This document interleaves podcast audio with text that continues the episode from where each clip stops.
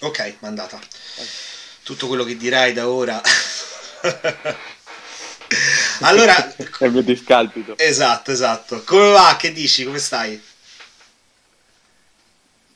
Procede, stiamo, stiamo procedendo, tutto bene. Il lavoro ce n'è, quindi quello va bene. Ci si allena. Con voi, con te?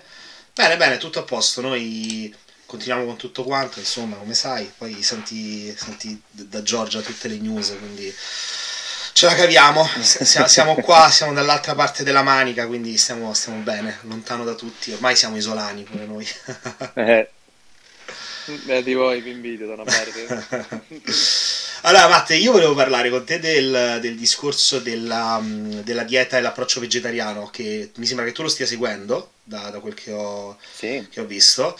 Sì, sì, io sono, ho fatto questa scelta da un po' di tempo, come sapete. Esatto, e um, io ho parlato uh, tempo fa, um, forse sei mesi fa, avevo parlato del discorso di ridurre l'apporto proteico in generale, un po' del, del mm-hmm. diciamo il dark side delle proteine, tutto quello che non, non si dice perché siamo un po' tutti proteinomani e, um, e quindi volevo affrontare il discorso di un'alimentazione un po' più plant-based e fatto proprio da te che eh, rispetto a me che ho semplicemente diminuito l'apporto proteico e le prove animali, te le hai proprio eliminate eh, del tutto alcune fonti perché sei vegetariano, giusto? Sì. Esatto, quindi sì, sì. vuole approfondire. Allora, innanzitutto perché questa scelta? Allora, primo discorso eh, è stato etico, perché? Perché alla fin fine sono nato in un pausino, paesino, in eh, campagna, Caviano del Friuli, cioè con l'esattezza a Palmanova, poi vivevo a Clauiano, a Iello, tutti quei Dall'accento avevi detto che eri campano. Ah sì? Beh, Poco sgamato. Sono, eh. nessuno capisce il mio accento, eh, che sia chiaro, perché mi dicono tu sei di Torino, tu sei di... Un po' di Torino tranne, non ci beccano mai. Eh, infatti. Eh, allora ho intrapreso, diciamo che già la mia cultura, in famiglia mia non era quella di mangiare tanta carne, che sia chiaro. Uh, comunque se pensi ho vissuto per anni a Trieste, quindi pesce a manetta, qualità, devo dire che proprio su quel settore non avevo, non avevo problemi. E già queste abitudini vedo che ti aiutano diciamo, a una scelta più avanzata. Poi nei vari anni, sempre per il discorso etico, visto che sai che sono un amante degli animali, e per un discorso mio personale, perché mi sono trovato veramente ad avere um, dei benefici, soprattutto a livello di prestazione fisica e mentale, eh, e soprattutto eh, sapete quanto io ci tengo a parlare del discorso microbiota, no? dell'importanza della salute intestinale e l'ho scontrato anche in quel senso? Togliendo alcuni fronti, nessuna difficoltà digestiva, lucidità, ehm, miglioramento andare in bagno, cioè certe cose che veramente sul lungo periodo mi hanno cambiato la vita. Questa è stata la scelta che poi si è rispecchiata positivamente sul mio stile di vita. Non sento carenze, mh, integro perché sai che sono un amante dello studio, dell'integrazione, della nutraceutica, eh, con le cose che so tramite analisi ematiche che sono carente, ma anche a livello familiare, per esempio il ferro nella dieta, per fare tanti nomi, nella dieta vegetariana è un elemento che bisogna tenere sotto controllo, è un elemento che bisogna controllare e vedere come va. Io stesso sono carente, prendo del buon ferro, perché non tutto il ferro uguale, eh, veicolato magari da una buona vitamina C per stare al dosaggio ottimale. Da okay. qui ho fatto questa scelta e sto mantenendo questo percorso con una dieta molto varia. Cioè, mh, mm, ho trovato veramente, come si dice, l'equilibrio. Ok, allora, uh, per step, diciamo, uh, affrontiamo alcuni discorsi. Il primo riguarda uh, quante proteine, cioè i, i, la tua scelta riguarda mm-hmm. il togliere soltanto la carne mangiare soltanto il pesce oppure togliere anche altre proteine animali? Allora, allora ehm, qua vorrei fare un discorso un po' più ampio, mi permetto. Eh, quando parliamo di dieta vegetariana, la dieta classica vegetariana ovviamente impone eh, di togliere tutte le fonti animali, no? derivati principalmente dalla carne. Poi ci sono varie sfaccettature delle diete vegetariane. Vediamo la vegana che toglie tutte le fonti animali, dove magari dopo faremo una parentesi, perché è un pensiero mio, che sia chiaro, eh, l'alimentazione latto-vegetariana e la pescitariana, la pesci vegana, la chiamano un po' con varie sfaccettature. Io personalmente eh, ho trovato un equilibrio anche con un pilastro um, della dieta mediterranea, ma non è un discorso tanto dieta mediterranea che della socialità.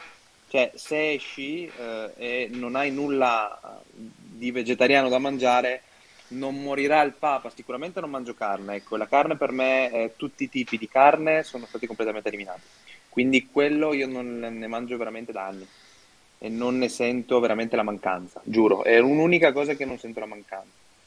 Potrei eccedere col, sinceramente col pesce. E già là eh, chi mi ascolterà dall'altra parte, eh, ma allora tu non sei vegetariano, no, è una, è una questione anche che è un po' diversa perché un pesce allevato magari è un po' diverso da una, una mucca che pascola, no? O che la facciamo crescere in pochi... Ma io credo che in generale non, non, non ci si debba etichettare, uh, nel senso che no, la cosa brutta è dire ah io sono vegetariano quindi faccio così perché la religione vegetariana impone, mm, cioè credo beh, che una cosa interessante che eh, disse un mio amico anni fa che lui eh, aveva scelto di diventare vegetariano e lui mi disse uh, che faceva delle eccezioni nel momento, cioè mh, voleva valutare un po' il gioco vale la candela, lui amava viaggiare, quindi gli dice io Ludo sinceramente se vado in un posto particolare, esotico e ci vado una volta nella vita dove c'è un piatto tradizionale di cui si parla che a base, lui dice anche in quel caso di carne, io un po' ne assaggio. Mm-hmm. perché che impatto avrà il mio mangiare quella volta l'anno un pezzetto, un tocchetto di un animale sul, sul, anche sul mio discorso etico o sul mio, uh, diciamo, sull'industria alimentare, sulla cosa, perché poi uh, la sfaccettatura è quella. Quindi Uh, è brutto secondo me etichettarsi. Secondo me è brutto etichettarsi in generale. Lui dice: Ah, un'altra cosa, lui disse: Era andato on the road in un altro viaggio. L'unica cosa che aveva trovato era una cosa a base di pesce, se l'è mangiata. Dice: Che cavolo, devo morire di fame io per, per perseguire. Quindi c'aveva questo lui perché viaggiava tanto, quindi c'erano tutte queste situazioni. Però capisco il tuo punto, nel senso non c'ho niente da mangiare, invece di fare un'insalatina e fare la sociale o di rompere le scatole a tutti mm-hmm. gli amici, no, dobbiamo andare in quest'altro posto perché eh, io ho le opzioni vegane. Io mi adatto, mi mangio un filino di pesce, cioè eh, non, non, morirò per quello, sì, sì, sì, e se non lo trovo, non lo mangio, mangerò dell'altro, cioè mi equilibrio. Il discorso carne mio, apro una parentesi, non è perché voglio essere magari, oh, Dio, la, non, cioè, non, essendo sai che io sono anche comunque iscritto a un albo, lavoro e in tutte le mie alimentazioni, visto che mi piace parlare di dieta, non è che io impongo il mio credo, ci mancherebbe, certo. anzi la carne eh, di qualità eh, apporta dei, princi- dei micronutrienti, dei principi attivi che non li troviamo da nessuna parte, in, in nessuna pillola, in nessun integratore. Quindi eh, apriamo questa parentesi e chiudiamola non facendo terrorismo sul discorso proteine, carne, problemi, tumore, cioè no, chiudiamo anche perché qua magari faremo un'altra live perché si potrebbe parlare per ore su questo, su questo tema. Il mio discorso è proprio a livello personale, digestivo e di equilibrio come parlavo all'inizio, perché magari trovo più difficoltà a digerirla e ho visto che non dormo bene se la mangio la sera per farti capire. Quindi è proprio una sensazione mia, ma anche perché non mangiandola da un, da un, paio di tempo perdiamo un po' di quelle magari proteasi che sono, sono più inficiate in quel discorso. Sì. Poi ricordiamo che ognuno di noi ha una composizione microbica che è unica, no? che si diversifica magari con l'alimentazione. Io ho abituato il mio intestino, il mio microbiota, il mio organismo a, a equilibrarsi così, a gestire quelle fonti che gli do, che soprattutto vengono dai glucidi, dai grassi buoni e la, dal giusto apporto proteico, senza esagerare. Allora, ti, ti, faccio questa domanda.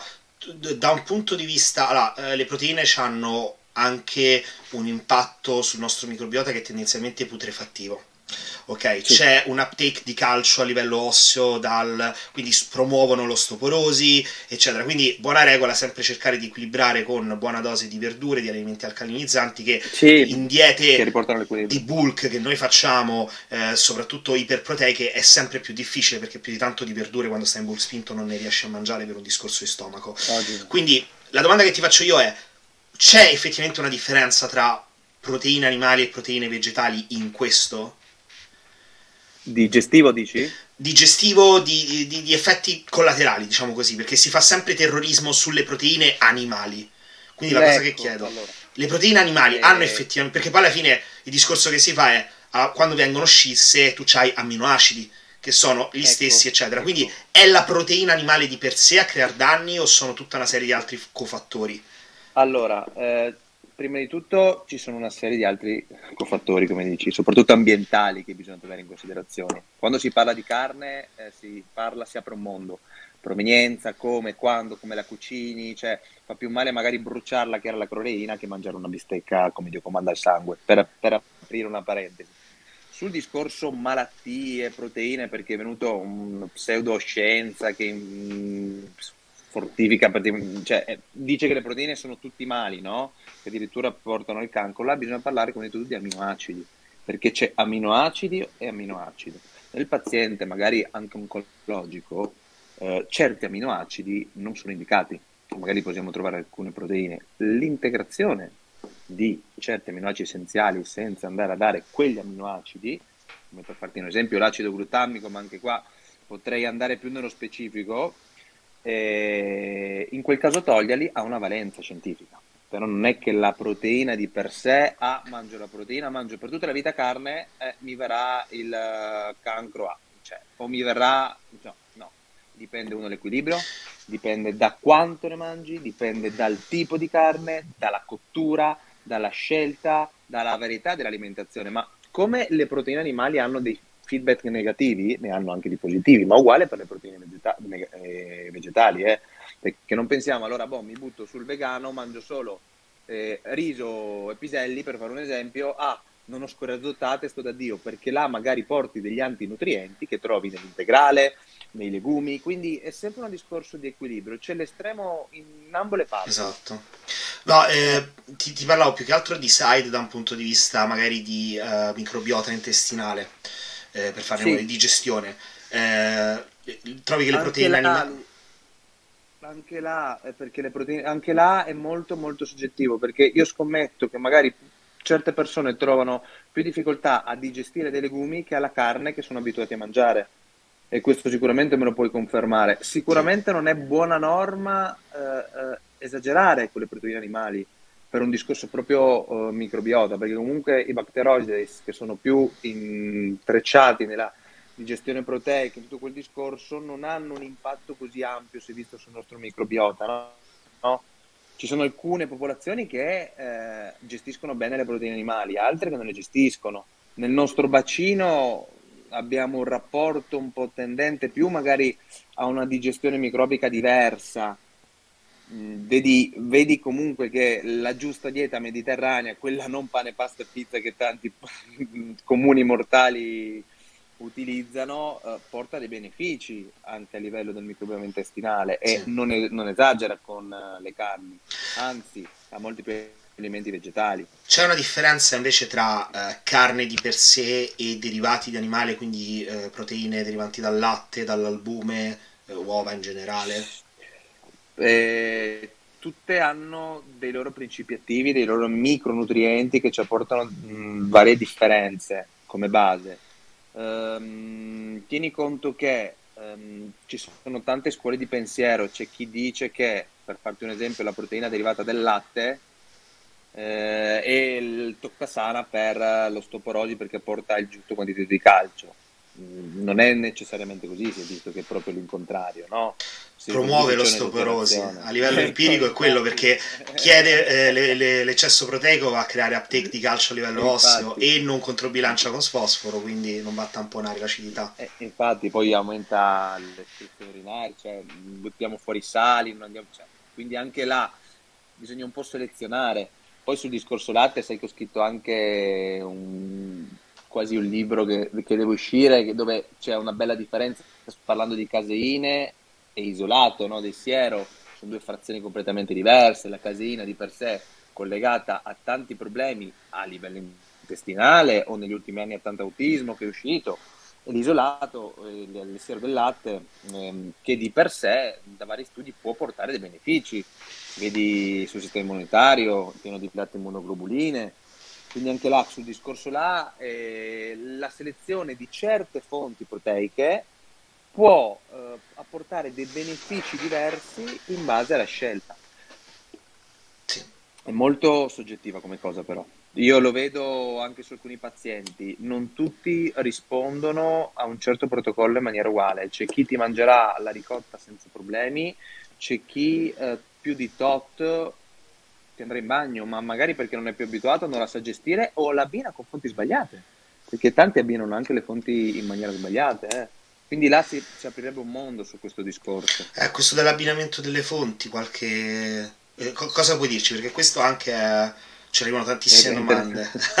no, no, no, eh, arrivano allora... tante domande perché soprattutto sull'abbinamento della stessa fonte, ossia due fonti proteiche insieme, due fonti glucidiche insieme, eh, questo confonde molto se si può o non si può fare, oppure abbinamenti di diverse fonti, qualche tipo di... Allora, diciamo che eh, i nostri nonni mangiavano la bistecca con l'uovo sopra, eh, perché la bistecca la Bismarck è famosa in tutto il mondo e c'è gente che non ha mai avuto un problema sicuramente l'abbinamento con i tre macronutrienti in maniera diversa può aumentare il discorso digestivo. Eh, tieni conto che eh, una pasta al sugo, una pasta al ragù sicuramente ci metterà il triplo delle ore di una semplice pasta al pomodoro, certo. ma è normalissimo, è un, è un discorso di, di associare no? o di disassociare il famoso carboidrato a pranzo e proteina alla sera, tanti si trovano bene perché perché danno il giusto tempo digestivo a un intestino un po' infiammato, perché ricordiamo che ehm, chi mangia, per esempio faccio pasti normalissimi, completi, con tutti i macronutrienti, molto vari, perché sapete che ho molta varietà, soprattutto grazie alla dieta vegetariana, e non accuso problemi. Ci sono altre persone che se fanno i miei pasti accusano problemi, ma perché? perché eh, non sono abituate a quel tipo di alimentazione.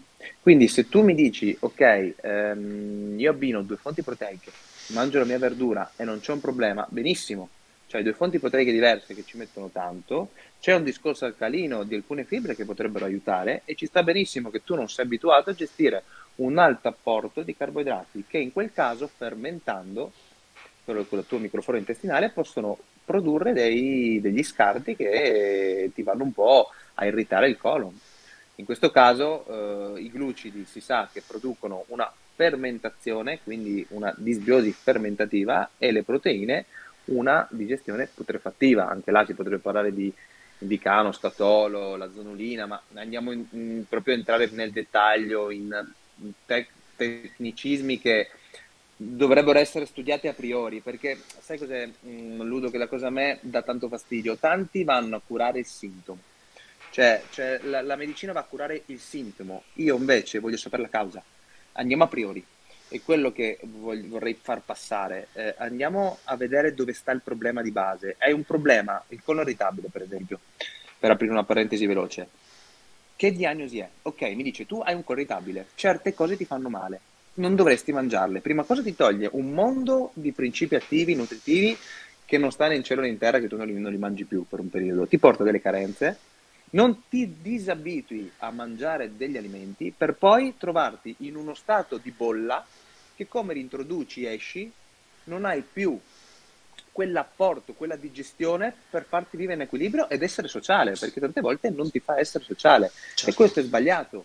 Quindi andiamo a vedere, tu il tuo colore irritabile ce l'hai per una condizione eh, che sta a priori per quindi una disbiosi creata magari da degli alimenti che puoi solo rimodulare o curare l'intestino con una bella disinfezione intestinale e poi un ripopolamento o è un problema a livello del sistema nervoso centrale perché io sto facendo anche dei test ho preso un macchinario che è il PPG Stress Flow che mi va proprio a selezionare il bravissimo il discorso eh, sistema nervoso centrale no? parasimpatico e simpatico. Ecco, l'attività di uno dei due può identificarmi se un problema a livello di ehm, gestione probabilmente emozionale. Quindi anche là so dove andare a parare. C'è una carenza uh, c'è un, di magnesio, la, cioè, ci sono piccole cose che la gente non sa che basta poco per migliorare senza fare estremizzazioni, no? Cioè, quindi questo è un concetto che voglio che passi, eh, soprattutto io stesso che mangio in determinato modo. E ve lo dice uno che um, a un certo punto, sai benissimo che mangiavo magari più selezionato, no? Prima di studiare, anch'io quando sono entrato nel mondo dello sport, ah sì, eh, mangio, voglio essere più prestativo, voglio diventare grosso, voglio quello, allora... Eh, Poi dopo col tempo, con gli studi e con soprattutto l'esperienza e il lavoro, ho visto che in verità basta poco, basta un po' di equilibrio, basta capire la causa, avere tempo, perché è la cosa base avere tempo di curarla, affidarsi a personale specializzato, bravo, che vi aiuti, vi supporti, e vedete che ne uscite e trovate il vostro equilibrio. Saprai un domani che se ti mangi 200 grammi de, proprio detto in, dialetto eh, de gricia eh, ti si gonfierà l'intestino ma sarà una volta non è che mangerai ogni giorno. Certo. gli altri giorni a settimana terrai quell'equilibrio con le tue fonti con quella varietà che, se, che si riesce a creare nel lungo periodo e che poi ti faranno star bene assolutamente ascolta tu eh, parlando sempre rimanendo sul discorso proteine Uh, Allora, le linee guida generalmente consigliano, perché parliamo anche di quantità, le linee guida generalmente consigliano uh-huh. 0,8 grammi. 0,8 grammi per chilo che è stato alzato, eh, te lo dico, finalmente è stato alzato. Sì. Ok. Ci si parla anche di 1.2. Ok. Comunque, generalmente eh, dal momento che le linee guida si preoccupano prettamente di una carenza nutrizionale, questo 1.2, questo valore che è è un valore in cui sicuramente tutta la popolazione, con anche in mezzo persone con problematiche intestinali, persone che mangiano per lo più proteine vegetali, pochi animali, eccetera, stanno al riparo da un'eventuale carenza. Ora, da qua di, di, okay. di, di proteica, carenza proteica, quindi 1.2 sì, copre tutto quanto. Uh, da qua noi sappiamo che un surplus okay. fino a circa un 2,5-2,7 grammi per chilo di peso corporeo promuove okay. la, la proteosintesi oltre tendenzialmente sì, no, sì, però più fino a là, eccetera. Quindi io la, la, cosa che sto facendo attualmente è, io sto a un, a un grammo per chilo di pro uh, nobili, soltanto nobili per il semplice fatto che in bulk le, le, le, pro indirette aumentano tanto, quindi voglio eliminare quel fattore perché sennò dovrei mettermi là, abbassare, eccetera. O meglio, quello che stavo facendo. E, um, e da là integro con amminoacidi per la stimolazione della protosintesi. Quindi mi sembra in questo senso il best of both world, no? il, il, il, miglior scenario possibile, perché da una parte promuovo la protosintesi, però non aggravo troppo da un punto di vista eh, intestinale, da un punto di vista protrattivo con troppe proteine. Quindi la cosa che ti chiedo Guarda, così è perfetto. Eh, volevo chiederti il tuo parere in merito e quante proteine in generale consigli, perché normalmente si arriva anche, molti ragazzi me lo scrivono nel Q&A eccetera, loro stanno anche a 3-4 grammi per chilo di peso corporeo eh. di proteine, quindi il tuo punto di vista da, su questo, se sono così indispensabili soprattutto. Allora, eh, come hai detto te, eh, noi siamo costituiti da principalmente amminoacidi, prima cosa. Eh, qual è il carburante principale che utilizziamo? Il glicogeno. Cioè, se veniamo a vedere i sistemi energetici, eh, il glicogeno è un eh, elemento fondamentale nella nostra prestazione. Infatti, eh, anche se vedi i powerlifting famosi, alla fin fine ci sono tanti che non mangiano tantissime proteine, ma anzi caricano di glucidi per avere la forza e spingere in palestra. Eh, e soprattutto cosa riempie il serbatoio? Ok, che il muscolo è composto da aminoacidi, ma anche di glicogeno, perché i, i due punti dove vai a inserire questo grande elemento sono muscoli e fegato, uno.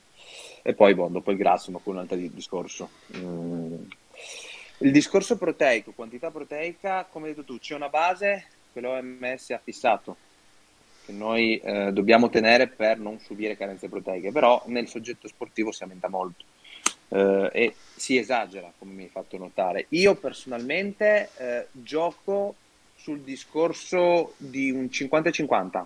Nell'apporto proteico totale giornaliero per il soggetto che non vado mai di solito a esagerare, non, non, non, io non aumento mai di, do, oltre 1,7-1,8 perché comunque parliamo di body weight, di peso, non parliamo di lean mass, quindi di massa magra, anche là è, un calcolo un po' diverso.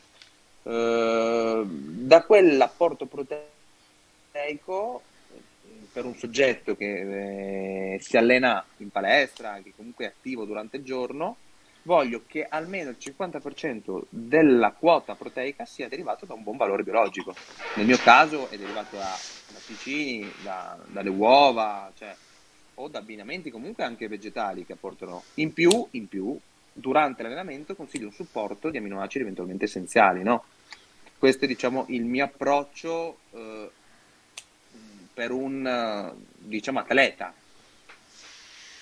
non per uno sportivo della domenica. sicuramente. Certo. certo. E ascolta te, eh, quindi includi eh, uova, eh, latticini nell'alimentazione? Ah, sì, principalmente, allora, principalmente uova e latticini, pesce ehm, saltuariamente, se capita, ehm, diciamo poi eh, molti cereali, varietà, non sono un, un disaccordo del glutine, perché c'è tanta pseudoscienza anche sul glutine, eh, altro capitolo che si finire. Eh, si, no, anche quello si potrebbe parlare. Anzi, un buon pane come Dio comanda, una buona pasta, che c'è grano e grano anche là, si potrebbe parlare. Ogni tanto la consiglio e soprattutto di non toglierla del tutto perché dopo ne pagate le conseguenze.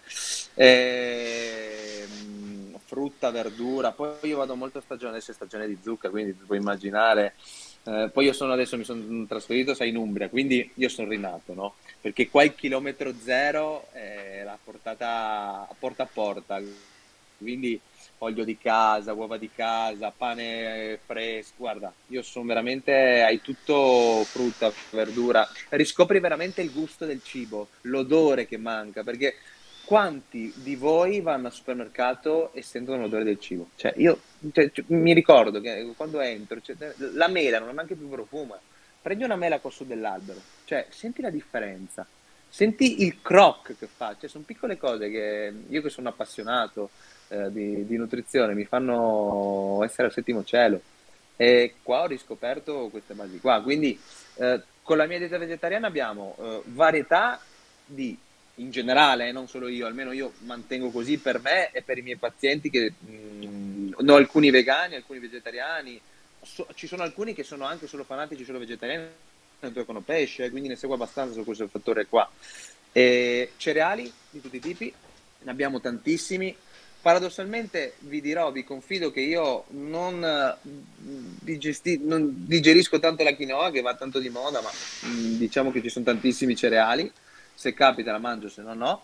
Uh, mi piace ogni tipo di riso, cioè lo vario ogni giorno, rosso, venere, integrale, baldo e ognuno con dei principi nutritivi diversi, anche là si potrebbe parlare perché amilosi, aminopectina abbiamo rapporti totalmente diversi che possono andare anche a beneficiare il discorso pre-post workout, eh, che pochi lo sanno. E, ehm, legumi di tutti i tipi, non sono un contro soia, perché tanti dicono ah la soia, non mangiarla, l'estrogeno. Ricordiamo che la soia comunque ha una valenza scientifica positiva, se non in eccesso, porta dei fitoestrogeni, fitoestrogeni anche nell'uomo. Mm, ragazzi, miei, non è che dobbiamo togliere il tutto, anche eh, la paura dello sportivo dell'estrogeno. L'estrogeno, soprattutto l'estradiolo, ci deve essere è come se ci deve essere eh, l'utilizzo di certe tematiche che devono abbassarlo in tutti mm, cioè no. E, e, Valore protettivo a livello cardiaco, di tutto, osseo. Infatti, ma a livello anche di ma- dolori articolari, cioè performance. Cioè, abbiamo una, una performance libido tra l'altro quindi paradossalmente è, un, è, è, infatti erezione beh, perché tutti fanno ah no uomo testosterone buono estradiolo cattivo mm, equilibrio ragazzi equilibrio prima di tutto quando c'è un disequilibrio quando c'è una sindrome metabolica, quindi abbiamo un paziente comunque che ha un estradiolo molto più alto in rapporto con tutti gli altri ormoni perché non si calcola solo il testosterone, ci sono ormoni a priori che lo producono, cioè bisogna, bisogna vedere come va tutta l'asse, allora là si può parlare del male dell'estrogeno, no? dell'estradiolo. Però in questo senso no, quindi anche la soia ogni tanto può fare solo del bene. Allora aspetta, su, cioè, su questo infatti mi voglio soffermare. Eh, molti dicono la soia dei fitoestrogeni, eh, i fitoestrogeni in realtà sono estrogeni, tra virgolette, deboli, quindi si legano al recettore, sì. quindi in realtà anche in un contesto di eh, iper eh, produzione di estrogeni, di beta estradiolo, eccetera, sono positivi. Difatti eh, per molte donne sono indicate proprio per questo, perché tendono a mantenere un livello abbastanza, abbastanza. basso, soprattutto per donne che hanno fluttuazioni. Quindi fitoestrogeni non vedo il problema. Ehm, peraltro la soia ha un importante impatto a livello del colesterolo, giusto? Sì, sì, sì, sì, ma di fatti si danno, ci sono tantissimi prodotti se pensi a base di soia. Le, le cicchine di soia, no? Colesterolo. Sì, sì, le cicchine di soia, mi ricordo ancora mio nonno ai tempi d'oro che le prendeva le cicchine di soia, lui che aveva il problema di colesterolo la abbassava subito.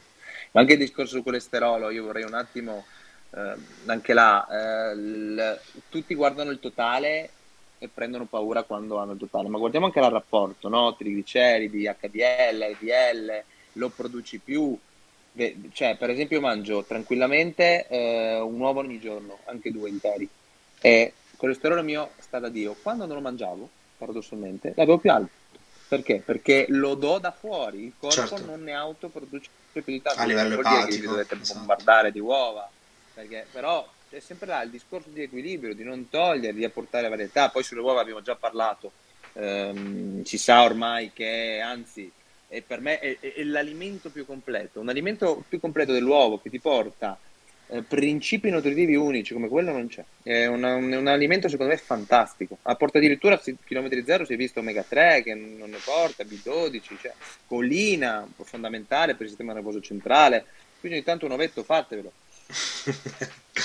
come? Come? Perché anche là si dice eh, all'occhio di bue dovrebbe essere migliore. No? a vecchia scuola, sì, l'uovo all'occhio di bue o alla coque come si faceva un tempo. E il torlo liquido. Eh, sì, eh, il torlo liquido. Eh. Io ci inzuppavo, sono sincero, il pane, eh, facevo con le... la scarpetta.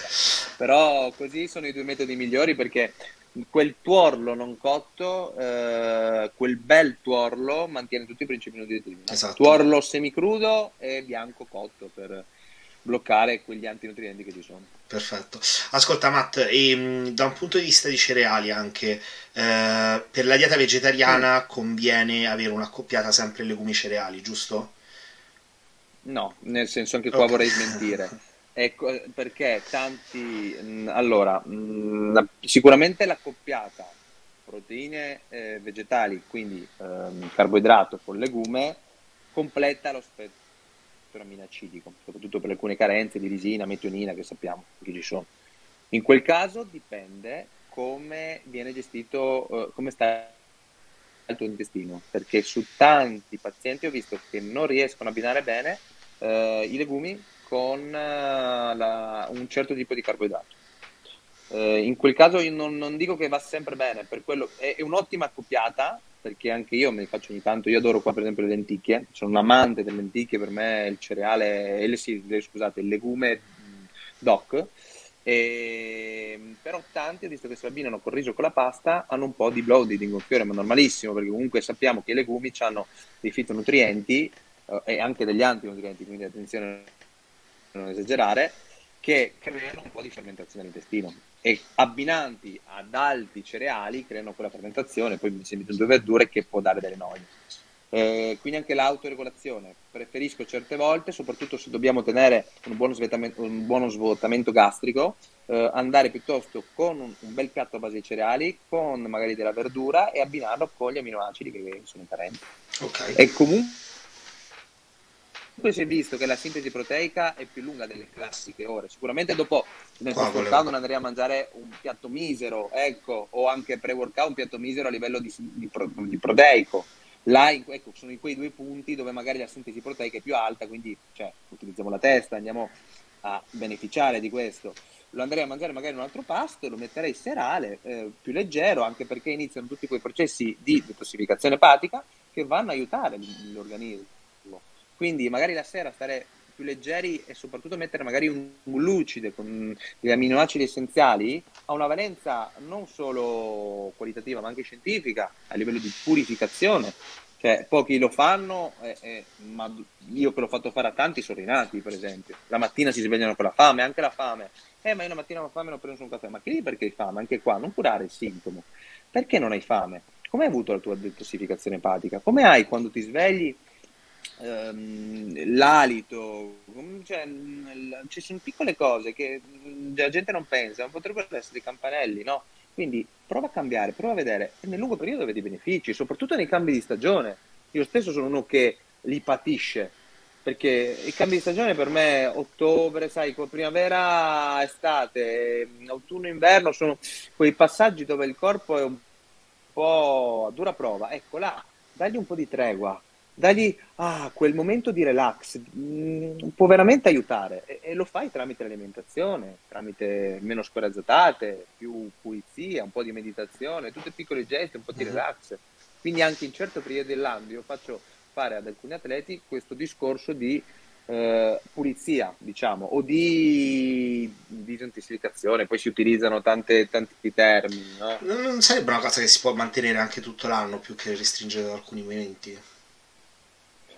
Eh, dici, ma mm, non ne vedo il motivo perché non, non è di mia prassi mantenere un discorso integrativo con degli aminoacidi, okay. nel senso, cioè. È, è ah, ok, tu dici detox, no? tolgo proprio le pro e metto sì. solo aminos.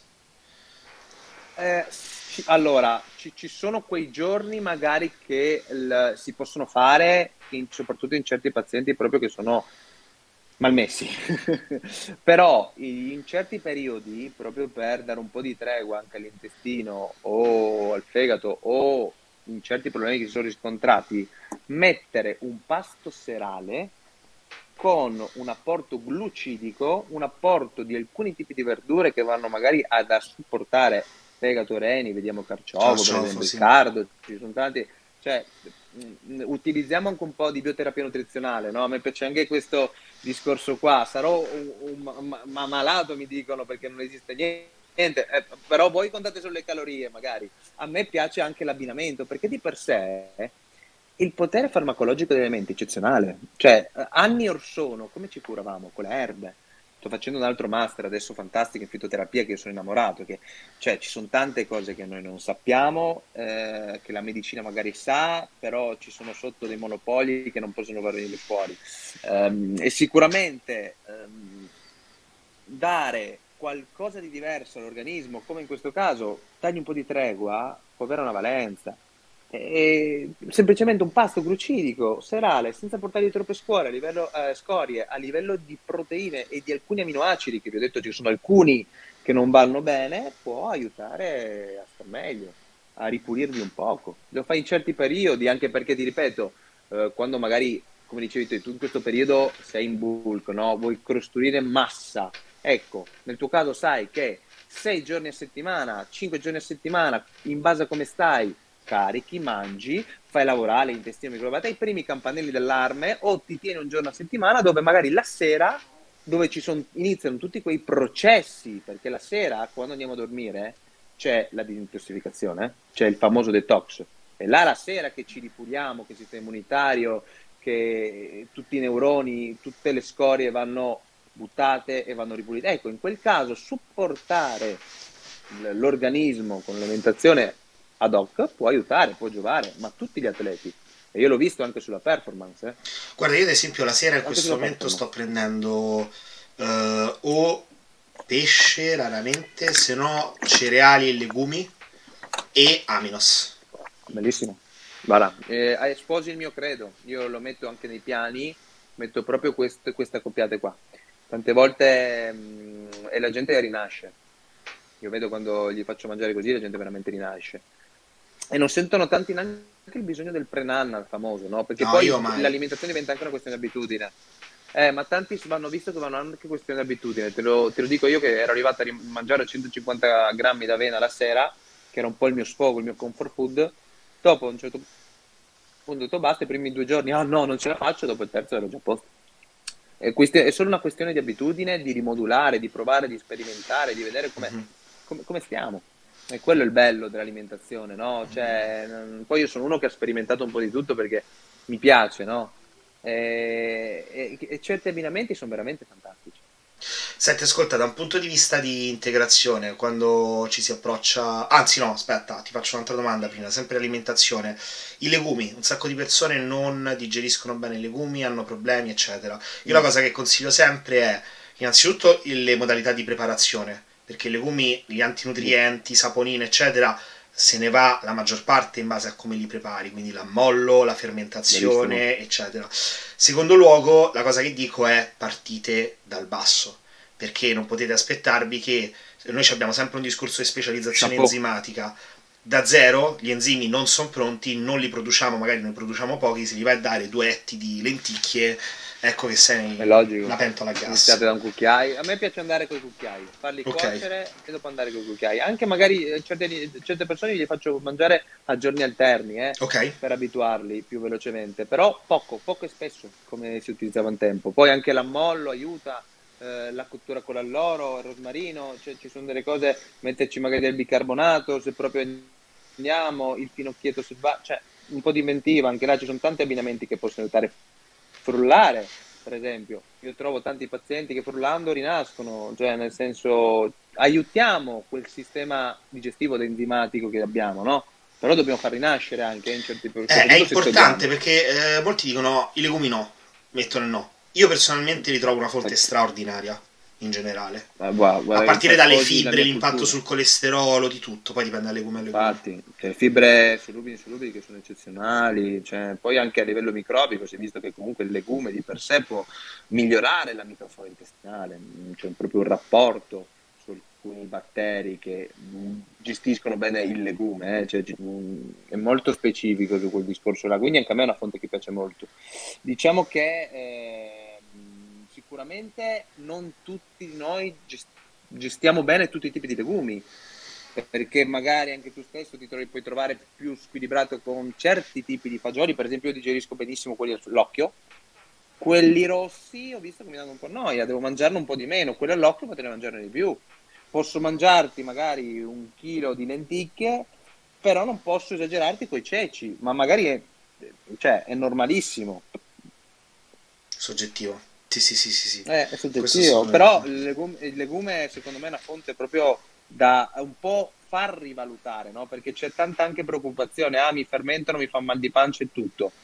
Come dici tu, eh, partiamo dal basso, partiamo con le quantità giuste, con la cottura giusta, cioè sono piccole cose che bisogna tenere in conto per inserirli e per avere cioè, un po' di equilibrio nell'alimentazione perché vedo veramente alimentazioni povere e infelici tanti usano la scusa del tempo, però eh, come dico tu, a tutti, ok il tempo, ma il tempo te lo trovi e ricordatevi sempre che mangiare, l'alimentazione ehm, è la prima forma di salute perché quello che introduciamo dentro ci deve dare carburante e energia ed è anche un atto d'amore verso se stessi. Assolutamente. E Matta, ascolta una cosa, per quanto riguarda il discorso dei cereali, eh, anche là eh, siamo in una cultura un ambito, quello del bodybuilding, in cui esiste soltanto il riso, c'è solo riso. Eh, molti mi chiedono pane e pasta li posso mangiare? Io personalmente li mangio, li digerisco certo. bene. Anch'io. Guarda, prima di, di, che iniziamo la diretta mi sono fatto pane, olio e rosmarino per farti capire come, come spuntino. Eh. Fantastico. Quindi eh, io sono un, un, amante del buon cereale. Eh, okay. Eh, siamo, siamo nati con la pasta, siamo nati col pane, siamo cresciuti in questi alimenti. Allora, qual è il problema? È che ehm, noi andiamo a prendere certi alimenti per velocità, per velocità di bassa qualità. Il problema principalmente è questo. Uh, se vediamo l'industria alimentare crea uh, alla velocità della luce quello che a noi ci piace. Ci sono il glutine di per sé è una, un, una proteina di che può scombussolare se viste il microbiota. Ma perché? Perché eh, se ne do tanto, eh, soprattutto in certi casi, mi crea quella, eh, io ve la faccio semplice, permeabilità intestinale, gut, che esatto. dove il glutine passa, il famoso leaky gut, dove soprattutto c'è già una disbiosi, eh, perché non è solo il glutine che la causa, ci sono altre cose priori, eh, non, non, voglio che passi questo messaggio, però non voglio neanche fare oggi uh, scuola di filosofia, se non di filosofia umana, se no non finiamo più. Eh, il discorso è che se questa proteina passa può creare dei problemi sistemici anche in tutto il corpo, vedi a livello del sistema nervoso centrale. Trovare delle buone fonti di qualità, magari eh, rin- fatte nei giusti tempi e che hanno un altro impatto effetto a livello digestivo e microbico, secondo me non vedo perché toglierli se non c'è una, una predisposizione genetica, perché ci sono alcuni che si è visto sono predisposti, una condizione di celiachia anche. La sensibilità al, giu- al glutine, correggimi se sbaglio, si può vedere con i livelli di zonulina nel sangue, giusto? Quello è un indice. Sì, sì, sì, è un indice. È un indice, ma anche con uh, un esame genetico, per esempio, se sei predisposto, anche perché anche qua tu sai che, ho finito, sono diventato genetista, cioè ho studiato su quel settore là, ho fatto tante cose perché mi è sempre appassionato il discorso biologico, no? Perché anche se abbiamo tanti fattori ambientali che dobbiamo tener conto, che ci possono predisporre a vari problemi, la nostra genetica è la nostra genetica, no? E anche là, ehm, attenzione a quello che siamo predisposti, quindi ogni tanto controllarsi anche a livello genetico non ha tutti i torti. Adesso usciranno delle piccole cose, soprattutto a livello di genetica, ma non ve ne parlo. Eh, ti racconterò tutto come ci sentiamo. Perché secondo me è una cosa, è una, è una cosa interessante. Allora, eh, anche qua non deve passare il discorso che A, ah, faccio il test genetico, A, non posso più mangiare glutine, A, non sono predisposto per, perché ehm, mi dà un campanello di quello che può succedere. Però sono io bravo a non fare ehm, il furbo, cioè a sbagliare, perché se è logico che se ho una predisposizione eh, a una sensibilità a livello del glutine, è logico non mangiare pane, pasta e pizza tutta la certo. Certo. Andrò magari a selezionare, andrò a prendere quei grani magari che il mio corpo eh, digerisce meglio, vedi senatore Cappelli per farti uno dei tanti nomi che mm, ce ne sono tantissimi altri, eh. Eh, quindi un po' di accortezza, pane e pasta io in un'alimentazione varia li faccio inserire, ma li dico inseriamoli di qualità, tutto qua, ma è sempre il discorso, anche quando mi viene a parlare della carne, carne sì, carne no, io ti dico, ok, carne sei carnivoro, ti piace, però ha più senso andare a spendere quei 10-20 euro in più dal macellaio di fiducia, prenderla dove lui te la porta e quando la cucini non ti lascia quel litro d'acqua e gustartela, sentire proprio il sapore della carne o mangiartela ogni tre giorni dal supermercato a basso costo perché devo mangiare carne. Questo che deve passare, no? L'importanza esatto. della qualità delle fonti che sì. è una cosa. Quindi pane e pasta, come hai fatto a priori la domanda, io sì, di qualità sensate e vedere la predisposizione, perché sicuramente se c'è una disbiosi, c'è un gut, ehm, in quel caso va curata la causa, va curata la causa a, a priori, non il sintomo che vi porta a mangiare una pasta. Ok, eh, ne hai parlato prima e volevo un po' crogiolarmi perché so che come me sei un grande fan. Come fonte di grassi, che mm. nessuno lo fa mai, l'olio extravergine d'oliva. No. Tutti questi diamine di burri, di mandorle, di, di, no, eh, di cocco, di quello, di quell'altro. E mm. io dico, eh, perché forse eh, ovviamente qua UK, in America, dai vostri youtuber preferiti non si vede utilizzarlo perché è osceno quello che, che arriva qua. No. Però noi abbiamo veramente l'olio extravergine d'oliva che è una fonte... È bello, Rocky! dai, dai, sì, papà, papà in diretta. Dai, sì, vai giù, scusate. vai giù. Vai, attacco, attacco, attacco di, di mammismo, di, di papismo. Eh, e... Bagno, eccoci, sì, sì. e quindi dicevo, anche l'olio extravergine d'oliva è, un, è una fonte straordinaria da inserire. Ma guarda, mh, mm, io lo adoro, penso che il mio grasso preferito. E, e, mm, terrò anche questo, questo, weekend un seminario proprio per parlare dei benefici dell'olio d'oliva. A parte che è, è, patrimonio dell'UNESCO perché è il nostro, è il nostro fulcro, no? Se pensiamo alla base della piramide alimentare, c'è due o tre porzioni di olio extravergine d'oliva ma poi è proprio un vero nutraceutico, un alimento funzionale completo a 360 gradi che apporta benefici unici oltre ad avere un rapporto eh, eccezionale a livello di grassi, ehm, molto specifico, perché per essere olio extravergine d'oliva non, non, non deve superare per esempio il 0,8 di acido oleico, cioè ha del, delle richieste, quindi è un discorso molto minuzioso, anche il procedimento, ma di per sé le frazioni insaponificabili, perché ce ne sono due, no? quelle saponificabili che fanno parte di gliceridi, no? Che principalmente il, um, compongono il 98%, 97% dell'olio extravergine d'oliva. E l'acido oleico, che è il grasso must, omega 9, no?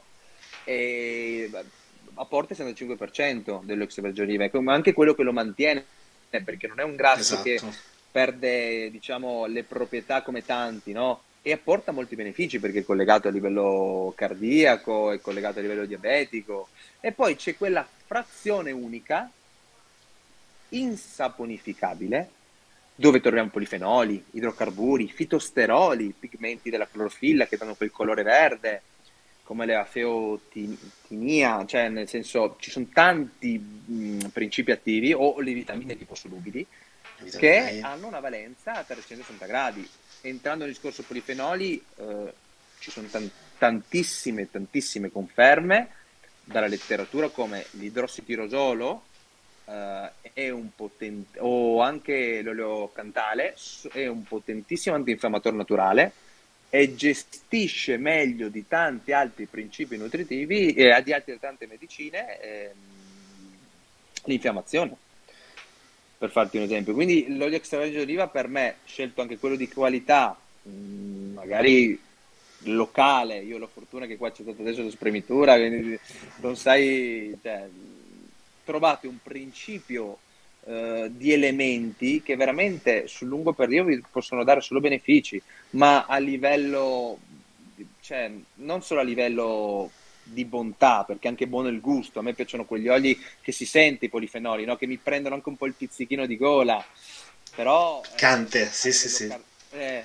a livello cardiovascolare, riducendo il colesterolo, migliorando l'apporto, a livello eh, antidolorifico, come vi ho detto, a livello gastrointestinale, perché è un'ottima fonte, un grasso buono, aiuta in caso di, di colite ulcerosa, di infiammazione, di diverticoli, di stitichezza, protegge la mucosa anche in caso di reflusso, cioè l'utilizzo anche in quei casi là, protegge dal cancro, si è visto come ehm, l'aggiunta di chi utilizzava l'olio extravergine d'oliva ha una protezione a livello del, di cancro maggiore. Il, la famosa Med Diet, no? che è un programma finanziato dall'Unione Europea, ha dimostrato come Span- Spagna, Francia, eh, Francia, Grecia, Italia, che sono i tre paesi principi, cardini no? che utilizzano le olive, hanno un basso eh, apporto di cancro per esempio. L'obesità migliora l'apporto a livello di obesità, mh, mm, a livello di sindrome metabolica, perché va a migliorare tutto quel discorso glicemico che nessuno sa,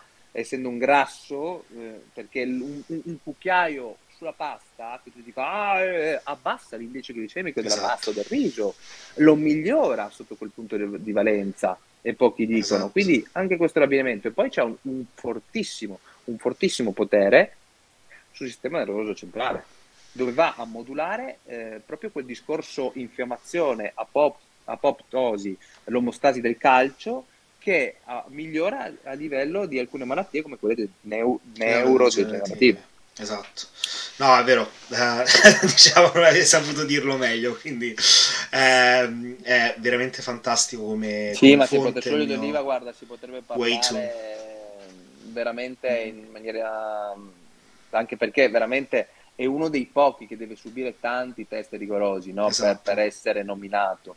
E poi posso dire, ecco, eh, allora c'è, un, vorrei aprire una piccola parentesi, c'è una pseudoscienza che ah, l'olio per cucinare deve essere l'olio di cocco, ma sinceramente eh, l'olio d'oliva, più che l'extravergine, ha l'alto più punto di fumo ed è un ottimo grasso per cucinare a confronto di tanti altri strioli. No? L'olio di cocco in verità non ha un punto così alto come si pensa e, e, e vedo alcuni addirittura utilizzare l'MCT per cucinare, che è un punto di fumo bassissimo, io non, non so chi gliel'ha detto, però...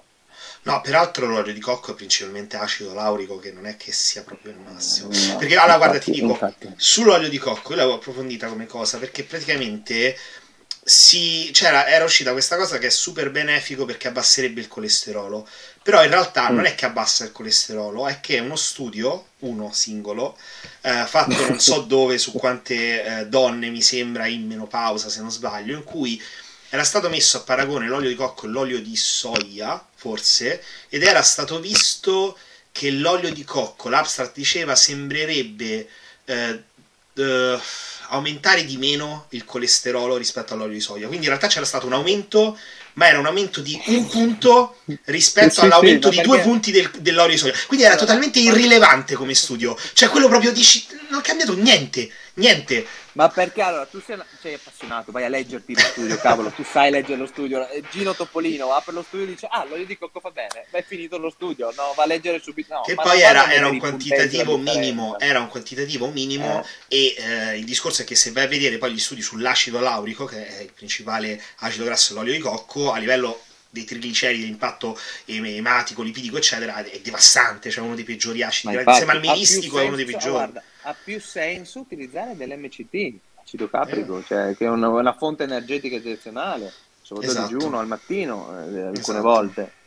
Eh, però oh, eh, c'è questa scelta. Qui- Senti, Matt, quindi- eh, chiudendo sul discorso eh, vegetariano, perché sennò stiamo veramente le ore a parlare di tutto quello di cui si può parlare Eh. con te, quindi magari facciamo altri podcast.